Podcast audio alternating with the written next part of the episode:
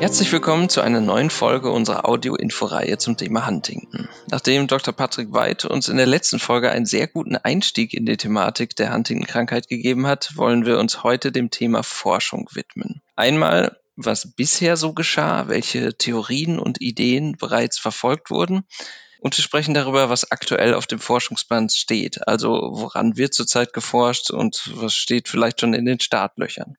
Dazu habe ich heute Professor Dr. Bernhard Landwehrmeier zu Gast. Professor Landwehrmeier ist Oberarzt an der Uniklinik Ulm und kennt sich in dem Gebiet der Huntington-Forschung bestens aus. Er gehört zu den bekanntesten Gesichtern der Huntington-Forschung und war schon in der Huntington-Forschung tätig, bevor das Huntington-Gen überhaupt identifiziert werden konnte. Er gehörte ebenfalls zu den Mitinitiatoren der ersten großen und langfristigen europäischen Phase 3 HD-Studie und ist somit also mehr als qualifiziert. Vielen Dank, dass Sie sich die Zeit genommen haben, Professor Landwehrmeier. Sehr gerne. Ich freue mich auf das Gespräch. Wir haben in der vorherigen Folge mit Dr. Patrick Weid schon kurz darüber gesprochen, aber trotzdem zum Einstieg frage ich es einfach nochmal kurz. Was ist die Ursache der Huntington-Krankheit? Ursache der Huntington-Krankheit ist eine Genveränderung, und zwar ein zu viel, und zwar von drei Basen C, A und G im genetischen Code. Viele Mutationen bestehen darin, dass ein falscher Buchstabe verwendet wird im genetischen Code oder dass es zu einem vorzeitigen Abbruch der Genprodukte kommt infolge der Mutation. Das sind alles Mutationen, die zu einem Verlust der normalen Funktion des physiologischen Genprodukts führen.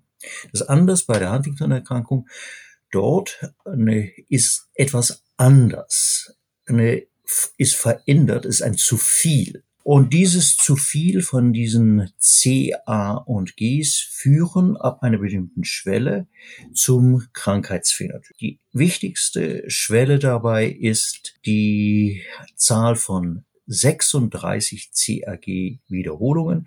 Ab diesem Punkt kann es zum Auftreten der Huntington-Erkrankung kommen. Und besonders für die Huntington-Erkrankung ab 40 CRG-Wiederholungen ist diese Erkrankung hundertprozentig penetrant. Das bedeutet, jeder, der diese Genveränderung in sich trägt, wird eine normale Lebensspanne vorausgesetzt, in der normalen Lebensspanne auch Krankheitserscheinungen von klinischer Relevanz entwickeln. Vielen Dank für die kurze Einführung.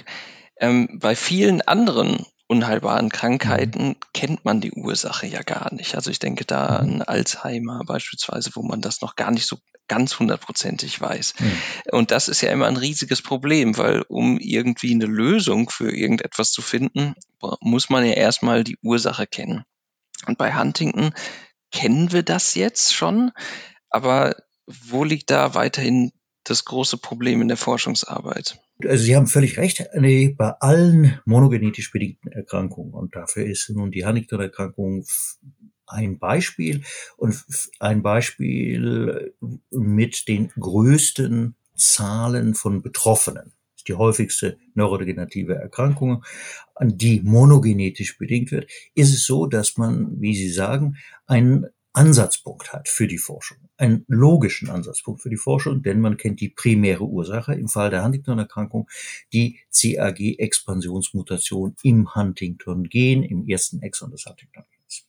Es ist allerdings so, dass die Entdeckung eines Gens und die Identifizierung der krankheitsverursachten Mutation noch nicht bedeutet, dass man auch Ansatzpunkte notwendigerweise hat für eine wirksame, klinisch wirksame Behandlung, die an die Wurzel des Problems geht. Konzeptuell gibt's das natürlich.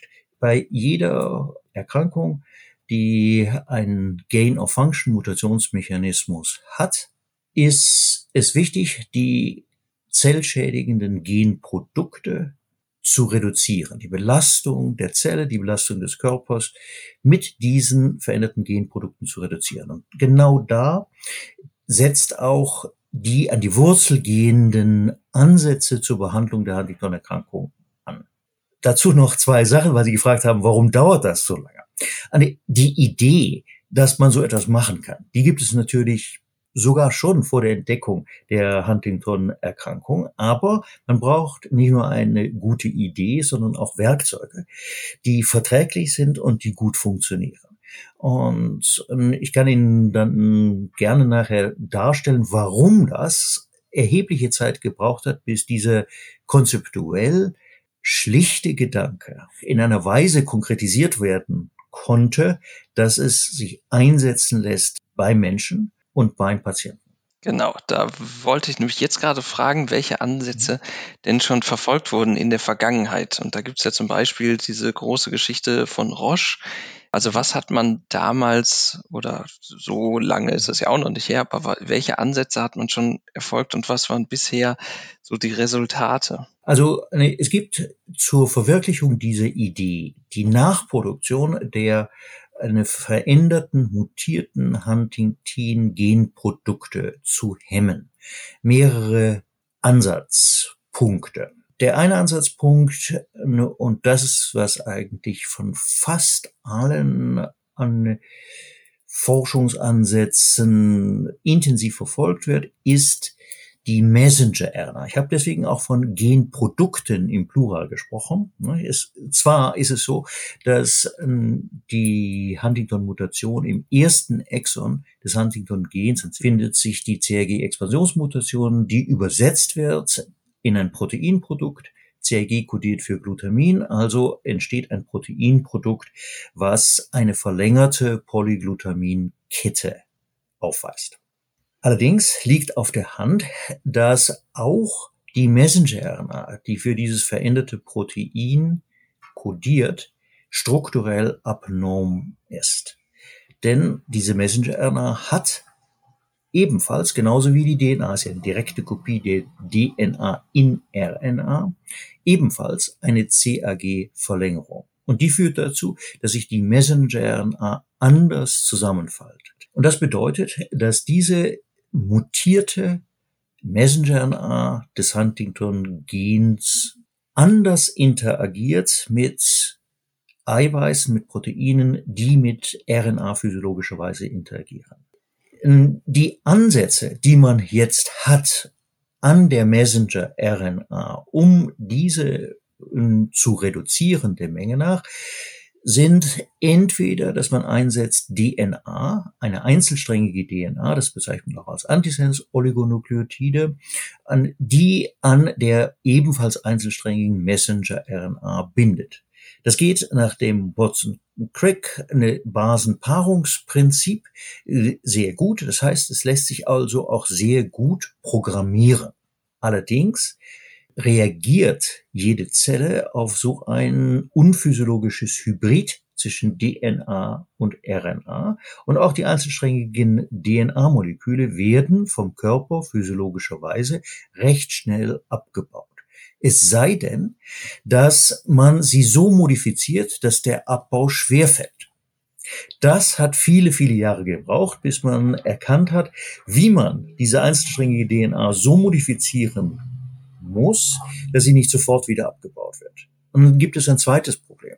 Diese einzelsträngige DNA ist ein relativ polares Molekül, außer man verändert wieder die chemische Struktur in einer Art und Weise, die dazu führt, dass die Oberfläche dieses einzelsträngigen DNA oder des Antisens-Oligonukleotids lipophiler wird. Warum ist das wichtig? Das ist wichtig, weil diese einzelsträngige DNA, der Antisens-Oligonukleotid, durch Zellmembran muss. Es muss durch die äußere Zellmembran, es muss aber auch durch die Kernmembran, denn der Hauptwirkort für die Antisens-Oligonukleotide liegt im Zellkern, an der Prä-Messenger-RNA. Also muss das als Therapie eingesetzte DNA-Molekül chemisch so modifiziert werden, dass es erstens nicht sofort abgebaut wird und zweitens auch die Eigenschaft hat, durch Membranen in hinreichender Konzentration zu penetrieren, dass es an den eigentlichen Ort kommen kann. Und das alleine hat 15 bis 20 Jahre gedauert, bis man an chemische Modifikationen gefunden hat, die auch verträglich sind und die diese Eigenschaften oder Charakteristika, die ich Ihnen vorhin aufgelistet habe, auch erfüllt. Und dann hat man ja versucht, beispielsweise bei Roche, ähm, ja, eine Studie in Gang zu bringen, wenn ich das richtig einordne. Und ähm, was kam dabei raus? Also vielleicht muss man dazu sagen, dass eine, die ersten Anwendungen von diesem Antisens-Oligonucleotid heißt Tominersen von Anne Roche hergestellt, ursprünglich von der Firma Ionis entwickelt, recht viel Hoffnung gemacht haben. Die erste Studie, die durchgeführt worden ist, auch mit einer Beteiligung von Herrn Weid und mir, Herr Weid war damals noch in Ulm, hatte das Ziel zu klären, welche Dosis des, der Substanz, die jetzt Tominersen heißt, eingesetzt werden muss, um einen Biomarker-Effekt messen zu können. Der Biomarker-Effekt, auf den wir uns fokussiert haben, war Absenkung von mutantem Huntington-Protein oder Huntingtin genannt, mutantes Huntingtin im Nervenwasser, im Liquor cerebrospinalis. Und in der Tat ist Tominersen in der Lage, in einer dosisabhängigen Weise zu einer Absenkung des mutanten Huntingtins im Liquor zu führen. Eine, das ist also auf der Biomarker-Ebene ein interessanter und wichtiger Effekt, dass man das beim Patienten auch tatsächlich sehen kann. Dieser Befund hat dann dazu geführt, dass die Firma Roche, aber auch die Huntington Community ne, sehr ungeduldig geworden ist und gesagt hat, gut, jetzt gehen wir gleich zu einer definitiven Studie, bei der wir dann die Behandlung so lange fortführen, dass wir auch klinische Effekte erwarten dürfen. Die erste Studie, die ich Ihnen gerade beschrieben habe, war eine Biomarkerstudie, die nur über vier Monate insgesamt an sich erstreckt hat. Zu kurz, naturgemäß, um einen klaren klinischen Effekt auf den Phänotyp der Erkrankten zu haben. Was ausgelassen wurde, war, sich genau anzugucken, welche Dosis langfristig verträglich ist bei dieser Erkrankung. Die erste Studie, die durchgeführt wurde, hatte verschiedene Dosisstufen und der Eindruck in der Kurzzeitbeobachtung war, dass auch die höchste Dosisstufe, 120 Milligramm von Tominersen, entweder alle acht oder alle 16 Wochen gegeben, gut verträglich zu sein schien. Eine Schien ist hier wichtig, denn das liegt in der Natur von solchen Untersuchungen, wo eine Phase 2 Studie, also eine richtige genaue Dosisfindung ausgelassen wird, muss man hoffen, dass man die richtige eine Menge gewählt hat für eine beweisende Studie, also eine Phase 3 Studie. Ne? Und das hängt natürlich mit dem Druck zusammen, den alle sehr klar empfunden haben, die Patientinnen und Patienten im Besonderen natürlich. Man möchte auch eine, etwas erreichen, einen klinischen Effekt erreichen. Nun, dieser klinische Effekt, den man sich erhofft hat, hat sich nicht eingestellt. Es war so, dass in der höheren Expositionsgruppe, das heißt 120 Milligramm alle acht Wochen gegeben, man sogar im Vergleich zur Placebo-Gruppe eine Verschlechterung von verschiedenen Parametern, die wir einsetzen, um die Progression der Erkrankung zu beurteilen, beobachtet hat. Keine Verbesserung, auf die man gehofft hatte. In der niedrigeren Expositionsstufe gleiche Menge, aber nur alle 16 Wochen gegeben, kein Unterschied zu Placebo. Für den Beobachtungszeitraum etwa eine 60 Wochen.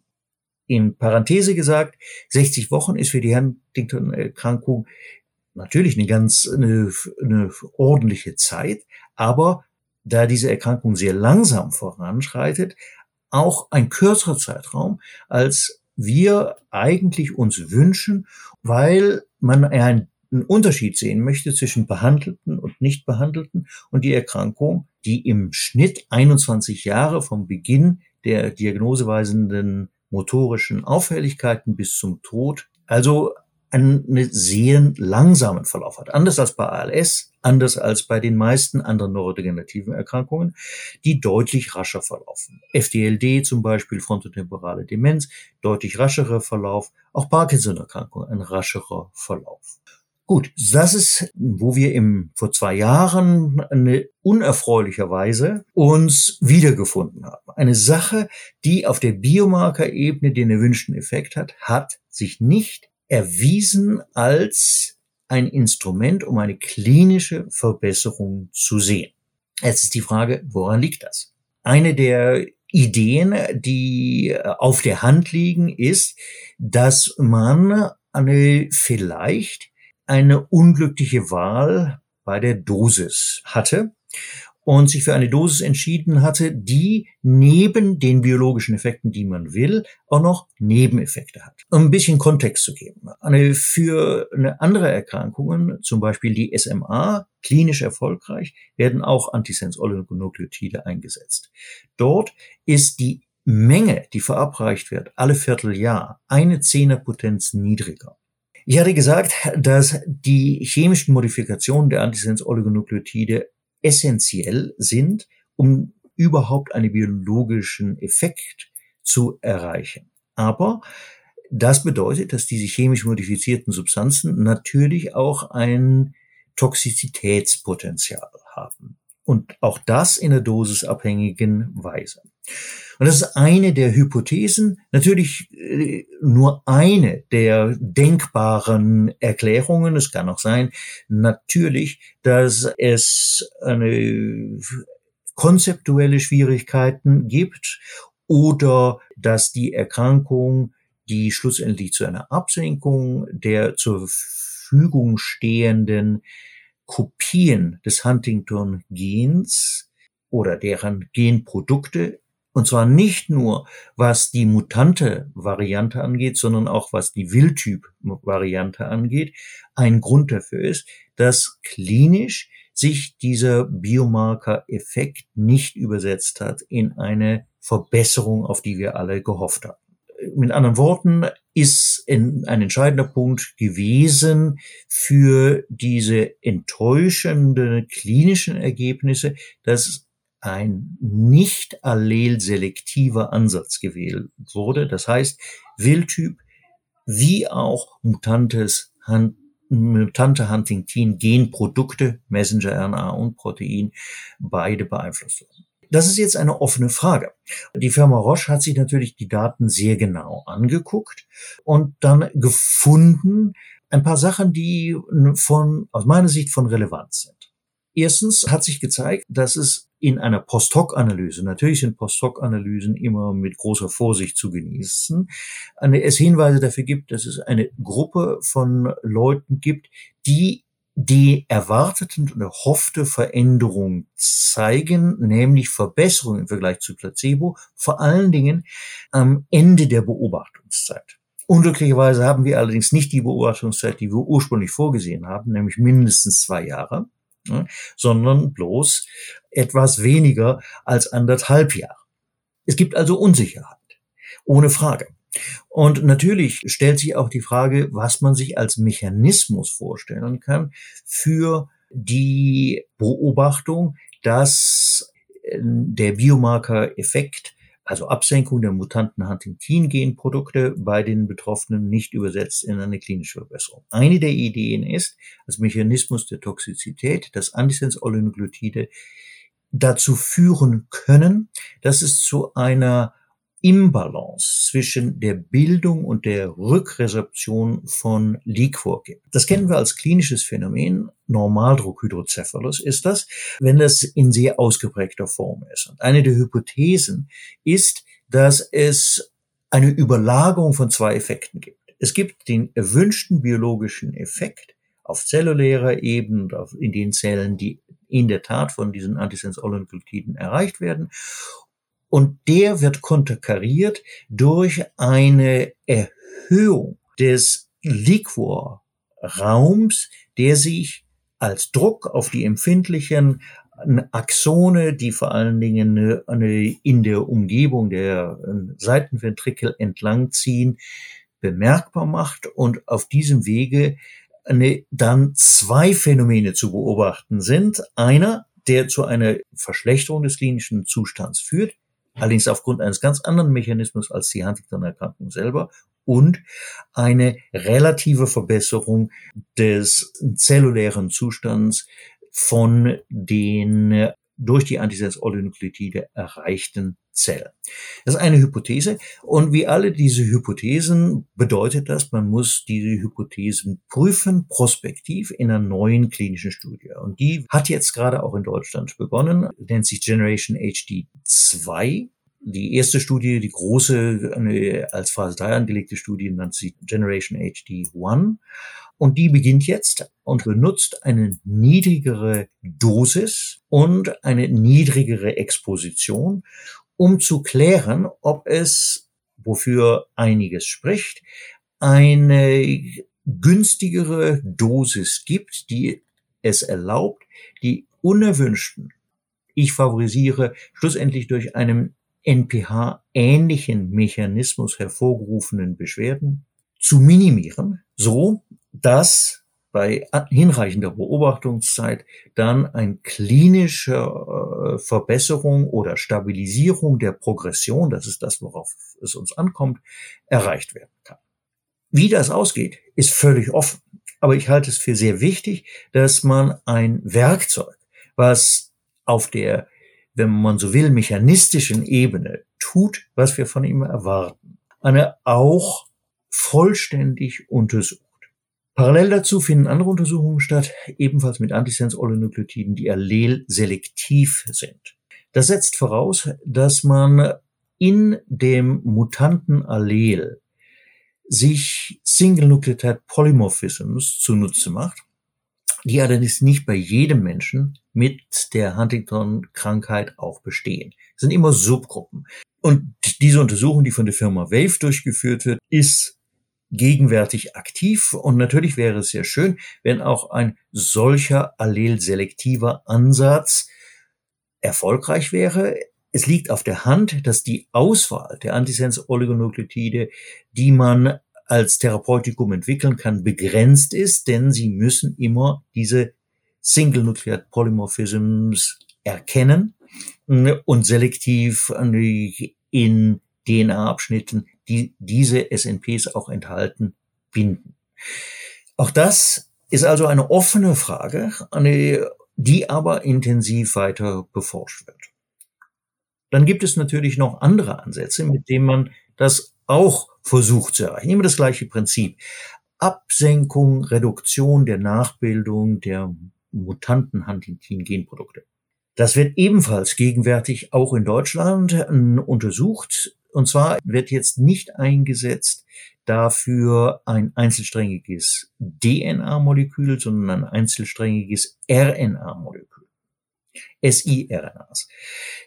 Die Besonderheit von diesen einzelsträngigen RNA-Molekülen ist, dass sie weniger gut, weil sie polarer sind, durch Membranen hindurch diffundieren können. Deswegen werden sie eingesetzt und appliziert mit Hilfe von viralen Vektoren, also als Gentherapie. Und diese Untersuchung wird, wie ich gesagt habe, auch in Deutschland durchgeführt von der Firma Unicure.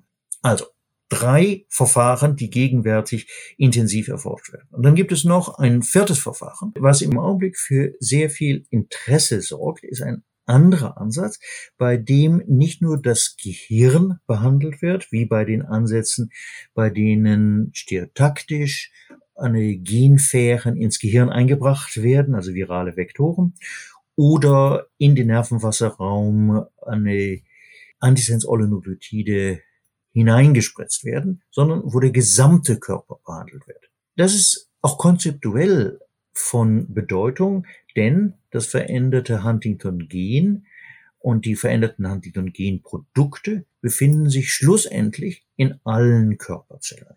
Jede Körperzelle exprimiert das Huntington-Gen und produziert Huntington-Gen-Produkte. Allerdings ist es so, dass nur in den Zellen, die sich nicht weiter teilen können, das schlussendlich zu einem Schaden führt. Warum das so ist, können wir nachher nochmal diskutieren, aber das ist der Grund, dass sich bei der Huntington-Erkrankung um eine neurodegenerative Erkrankung handelt. Nervenzellen und Muskelzellen sind postmitotisch, also teilen sich nicht weiter. Und das ist ein wesentlicher Grund dafür, dass sich diese Genveränderung, die überall und in jeder Zelle zu finden ist, schädigend auswirkt, vor allen Dingen auf eine bestimmte Untergruppe von Zellen, eben die, die sich nicht von, wenn Sie so wollen, Müll befreien können dadurch, dass sie sich teilen oder partiell befreien können dadurch, dass sie sich teilen, sondern wo in der Natur diese Zellen liegt, dass sie im Laufe ihrer Lebensspanne immer mehr ansammeln.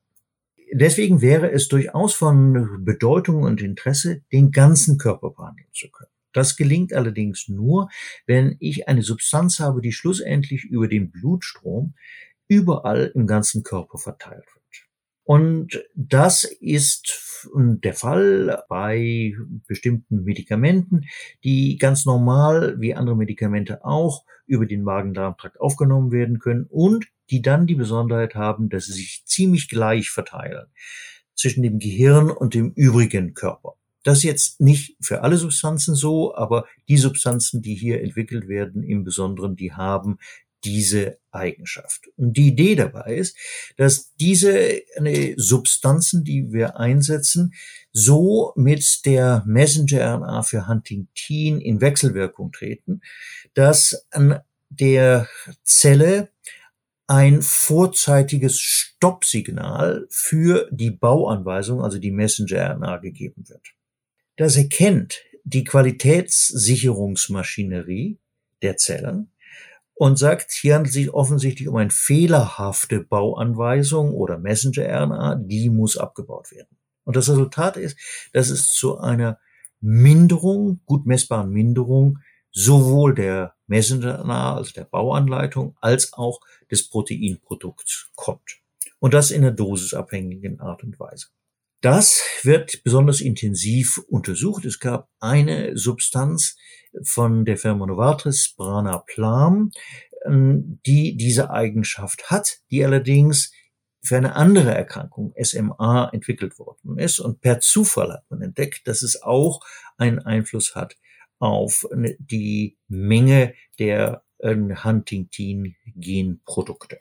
Diese Substanz hat allerdings jetzt völlig unabhängig von diesem Wirkmechanismus andere toxische Eigenschaften und leider, weil sich eine hm, axonale Polyneuropathie entwickelt hat, musste die Entwicklung dieser Substanz eingestellt werden. Es gibt aber eine andere Firma, PTC Therapeutics, die das gleiche Prinzip mit einer anderen Substanz verfolgt.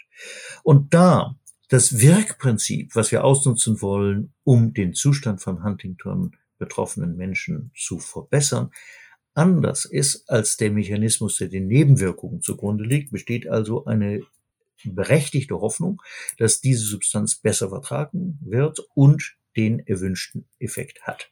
Diese Untersuchungen, die gerade auch wieder in Deutschland äh, laufen seit Beginn dieses Jahres, haben das Ziel, einer Dosisfindung zu dienen. Also zu klären, welche Menge man sinnvollerweise einsetzt von diesen Substanzen, um eine deutliche Minderung der veränderten Huntington-Genprodukte zu sehen. Einerseits ohne Nebenwirkungen in Kauf nehmen zu müssen äh, für den Beobachtungszeitraum. Eine der Konsequenzen aus den Erfahrungen bei der Roche-Studie ist, dass die Beobachtungszeit jetzt länger ist, mehr als drei bis vier Monate, diesmal ein ganzes Jahr. Auf diesem Wege möchte man wahrscheinlicher machen, dass eine dann auf einen Wirksamkeitsnachweis angelegte Studie auch eine höhere Erfolgsaussicht hat. Und diese auf Wirksamkeit angelegten Studien würden typischerweise mindestens zwei, eher drei Jahre Dauer haben. Also auch eine beträchtliche Commitment der Teilnehmerinnen und Teilnehmer an solchen Studien, aber auch der Pharmaindustrie solche lang dauernden Studien dann auch zu finanzieren. Das heißt so, wie, wie ich das jetzt äh, verstehe und so wie Sie das einordnen. Ich habe ja eingangs gesagt, welche Rückschläge musste man hinnehmen. Also so wie ich Sie verstehe, sagen Sie einfach, das ist im Prinzip ja ein wissenschaftlicher Prozess und Sie ordnen das ja so gut ein, dass es ja, wie es in der Wissenschaft üblich ist, auch eine, eine nicht äh, ein Nicht-Gelingen äh, ergibt Erkenntnisse. Mhm. Und äh, das heißt, Sie sagen, diese Roche-Studie hat ihren Wert gehabt, um jetzt weiter daran zu arbeiten und auch da noch weitere Erkenntnisse zu ziehen. Das heißt, es war jetzt nicht äh, rausgeschmissene Zeit, um es mal so salopp zu sagen. Nein, ich will aber auch nicht kleinreden, dass es natürlich eine große Enttäuschung war. Ne? Also, man muss sich ja auch darüber im Klaren sein, ich glaube, wir alle sind uns sehr darüber im Klaren, dass Menschen, die betroffen sind von der Huntington-Erkrankung, eine Art Zeitbombe an ihrem Körper haben. Und natürlich für jeden Einzelnen, dem die Zeit davonläuft, solche Rückschläge und Fehlschläge ein wirklicher Schlag ins Kontor sind, auch wenn und das haben Sie ja ein, vorhin nochmal betont, auch wenn das in der Natur des wissenschaftlichen Prozesses liegt. Es wäre schön, wenn wir alles wirklich sehr gut vorhersagen können. Aber die Wahrheit ist, dass wir uns immer wieder belehren lassen müssen von der Erfahrung und zum Beispiel die Absicht, auf keinen Fall eine zu niedrige Dosis einzusetzen, aus vielerlei Gründen, im konkreten Fall dazu führen kann, dass ne, man im Ergebnis das Gegenteil von dem erreicht, was man sich erhofft hat. Genau, man denkt ja, viel hilft viel wahrscheinlich. Das war die Antwort. Genau, das war die Logik dabei. Wenn man das auf, eine ganz einfache Formel äh, ja. ne, herunterbrechen möchte. Und da zeigt sich eben nicht immer und in jeder Situation eine zutreffende Annahme. Leider. Aber was ich schon sage, und auch das ist mir wichtig, dass ähm, das allen nochmal klar wird, ich habe Vertrauen in den wissenschaftlichen Prozess per se. Die Art und Weise, wie Studien durchgeführt werden, erlaubt es, Spreu vom Weizen zu trennen. Und natürlich wünscht man sich, dass man ohne Umwege beim Weizen landet. Das gelingt wenn man Glück hat, aber ist nicht zwangsläufig das Ergebnis von so viel Engagement und so viel Bemühen. Das ist das, was jetzt unmittelbar ansteht, aber es gibt natürlich auch noch andere Perspektiven, die sehr wichtig sind, die auch wieder Ergebnis des Forschungsprozesses sind. Und es sind jetzt 30 Jahre, dass das Huntington-Gen und die Huntington-Mutation entdeckt wurde. Also schon eine beträchtliche Zeit. Was man im Zuge der grundlagenorientierten Forschung zunehmend klarer verstanden hat, ist, dass eine interessanterweise die CAG-Verlängerung im Huntington-Gen im Körper von Menschen mit der Huntington-Erkrankung nicht stabil sind. Sie nehmen im Laufe der Jahre und im Laufe der Zeit an Größe zu, allerdings nur in bestimmten Regionen des Körpers, zum Beispiel im Gehirn und dort im Gehirn nicht in gleicher Weise in allen Zellen. Und wir haben auch herausgefunden, dass diese Verlängerung der CRG-Wiederholung vor allen Dingen in Nervenzellen, in postmitotischen Zellen, die sich nicht teilen, zu beobachten ist. Das ist natürlich interessant, denn man denkt, wie kann das sein? Eine, wie kann sich DNA verändern, wenn sich eine Zelle nicht teilt? Nun muss man wissen, dass sich unsere DNA, ihre und meine, immer verändert. Jeder Gebrauch der DNA, jedes Ablesen eines Gens, die Herstellung einer Kopie, einer Blaupause, einer Bauanweisung, einer Messenger-RNA bedeutet ein Gebrauch des Gens und dabei kann Schaden entstehen. Wie bei anderen Sachen, die man benutzt, auch Abnutzung und Schaden entsteht. So ist die Natur eingerichtet und die Natur ist auch in der Lage, diese Schäden zu reparieren. Es gibt eine sehr ausgefeilte DNA-Reparaturmaschinerie. Aber wenn diese DNA-Reparaturmaschinerie zu gut funktioniert, dann, so ist unser Eindruck, entsteht eine zunehmende weitere Verlängerung dieser CAG-Expansion, die die eigentliche Ursache der Erkrankung ist. Und der Gedanke, den wir jetzt haben und der verstärkt worden ist als relevant durch große Beobachtungsstudien, die wir gemacht haben, wo wir genetische Modifikatoren der Krankheits, des Krankheitsbeginns und der Krankheitsprogression uns angeguckt haben. Und es stellte sich heraus, dass das sind ähm, Studien, die sehr viele Teilnehmerinnen und Teilnehmer voraussetzen und die darauf abheben, dass man einen Marker in der DNA eine, untersucht, die assoziiert sind mit Genen, stellt sich heraus, dass die Gene, die betroffen zu sein scheinen, alle Funktionen in der DNA-Reparatur haben. Also beginnen diese beiden Sachen eine, ein Bild, ein vollständiges Bild zu geben. Das scheint der entscheidende Treiber für den Beginn der Erkrankung und für das Fortschreiten der Erkrankung zu sein. Somatische Expansion, die weitere DNA-Veränderung in diesen kleinen Wiederholungseinheiten, der Tandem Repeats. Das ist sehr wichtig, denn Wiederholungseinheiten in der DNA nehmen einen großen Anteil unserer DNA ein. Knapp 50 Prozent sind auch Treiber für Evolution. Und wenn man das in dieser Perspektive betrachtet, dann ist die, das Entstehen solcher neurodegenerativen Erkrankungen, die auf einer Expansion beruhen, wahrscheinlich eine der Preise für unsere genetische Variabilität und für eine evolutionären Fortschritt, wenn man so will, und für die Entwicklung von Neuem. Jetzt aber ergeben sich daraus weitere faszinierende Möglichkeiten. Wenn die DNA so veränderbar ist, kann man da nicht sich vorstellen, dass man diese weitere somatische Expansion stoppen kann, indem man mit der DNA-Reparaturmaschinerie in einer Weise in Wechselwirkung tritt, dass es nicht zu dieser weiteren Expansion kommt. Und das gelingt auch. Beim Tier gelingt das sogar sehr gut. Und es sind nur einzelne Anteile dieser aus vielen Komponenten bestehenden Maschinerie, die man verändern muss. Also eine kleine Veränderung, um zu verhindern, dass es zu einer somatischen Expansion kommt. Und noch weitergehend. Wenn man schon Expansion verhindern kann, kann man es dann nicht auch zu Kontraktionen kommen lassen. DNA verändert sich in Ihnen und in mir.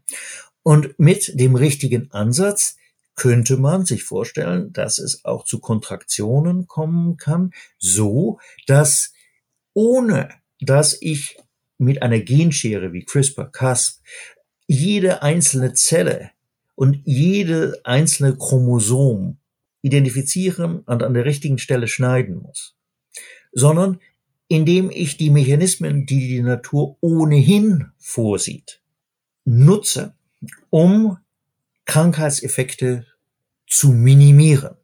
Die Folge davon sind, dass es eben nicht nur eine statische, in ihrer Keimbahn begründete Mutation gibt, sondern diese Mutation in ihren Körperzellen sich immer weiter expandiert. Und dafür gibt es Ansätze.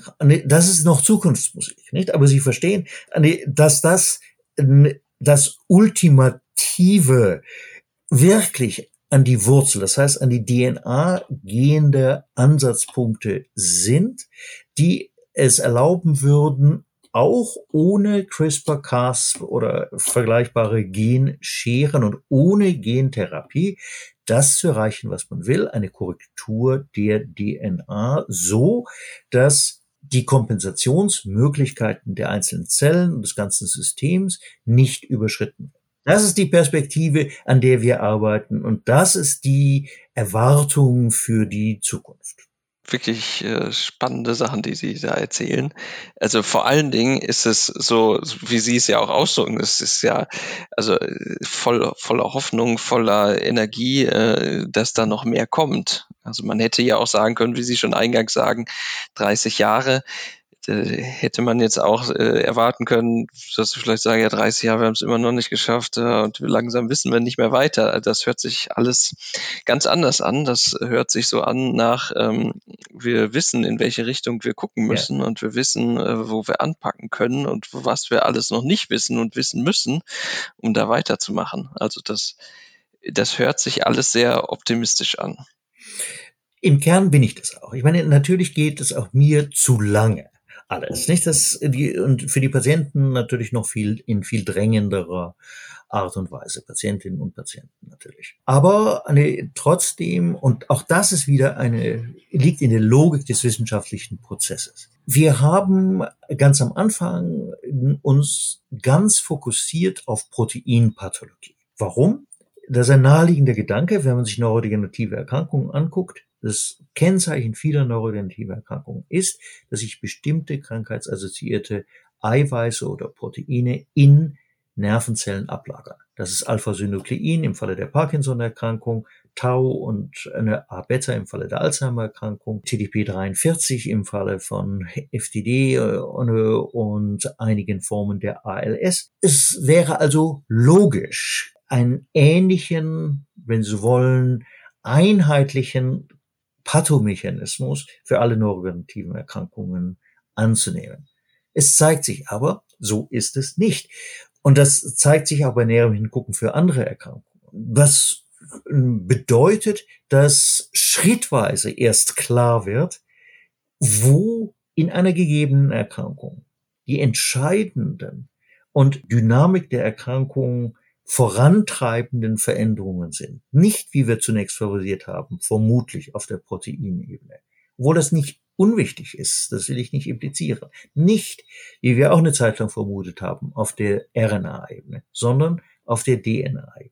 Und wenn man es in dieser Perspektive sieht, ist es vielleicht auch gar nicht so erstaunlich, dass es Zeit braucht, bis einem schrittweise klar wird, was die entscheidenden Parameter der Pathophysiologie einer gegebenen Erkrankung sind. Und Sie haben es aber auch schon erwähnt, natürlich ist das aus äh, der Wissenschaftler-Sicht so, wie Sie das beschreiben, ähm, und bei den Angehörigen und vor allen Dingen bei den Erkrankten, da guckt man eher auf diese tickende Zeitbombe, wie Sie es gesagt haben.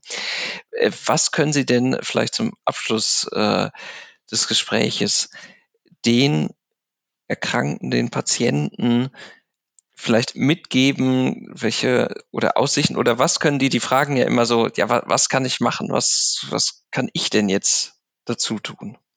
Eine der Besonderheiten der eine Betroffenen von der Huntington-Erkrankung ist, dass viele Betroffene mir sagen, worauf es mir eigentlich ankommt, sind meine Kinder. Und ich mache all das, die Beteiligung an klinischen Studien, an Medikamentenprüfungen und dergleichen, in der Perspektive, dass ich dadurch meinen Kindern eine bessere Zukunftsaussicht eröffne. Und ich glaube, das ist genau diese Einstellung, die man braucht. Es wäre schön, wenn es keine Sackgassen und Holzwege gäbe in der Forschung. Die Realität ist, dass es sie gibt. Und Realität ist auch, dass man sich davon nicht aus dem Konzept bringen lassen darf. Gleichzeitig heißt es aber auch, weil wir eben noch nicht da sind, dass wir nur den Rezeptblock zücken müssen, um zum Beispiel die Huntington-Erkrankung wesentlich ne, zu verlangsamen oder um Jahre in die Zukunft zu verschieben, wenn wir frühzeitig anfangen zu behandeln. Was wir brauchen zusätzlich ist, dass wir uns kümmern um die Menschen, die jetzt Beschwerden und Beeinträchtigung haben. Und die natürlich auch soziale Konsequenzen hat. Wir müssen also das, was wir an Forschungsanstrengungen machen, kombinieren mit einer guten, und damit meine ich einer sehr umfassenden Unterstützung und Betreuung und Hilfestellung für die betroffenen Familien.